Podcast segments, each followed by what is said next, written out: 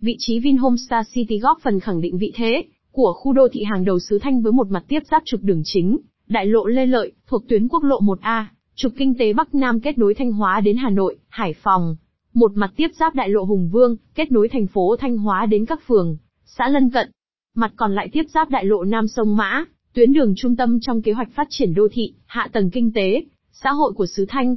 Chi tiết xem tại vinhome.vn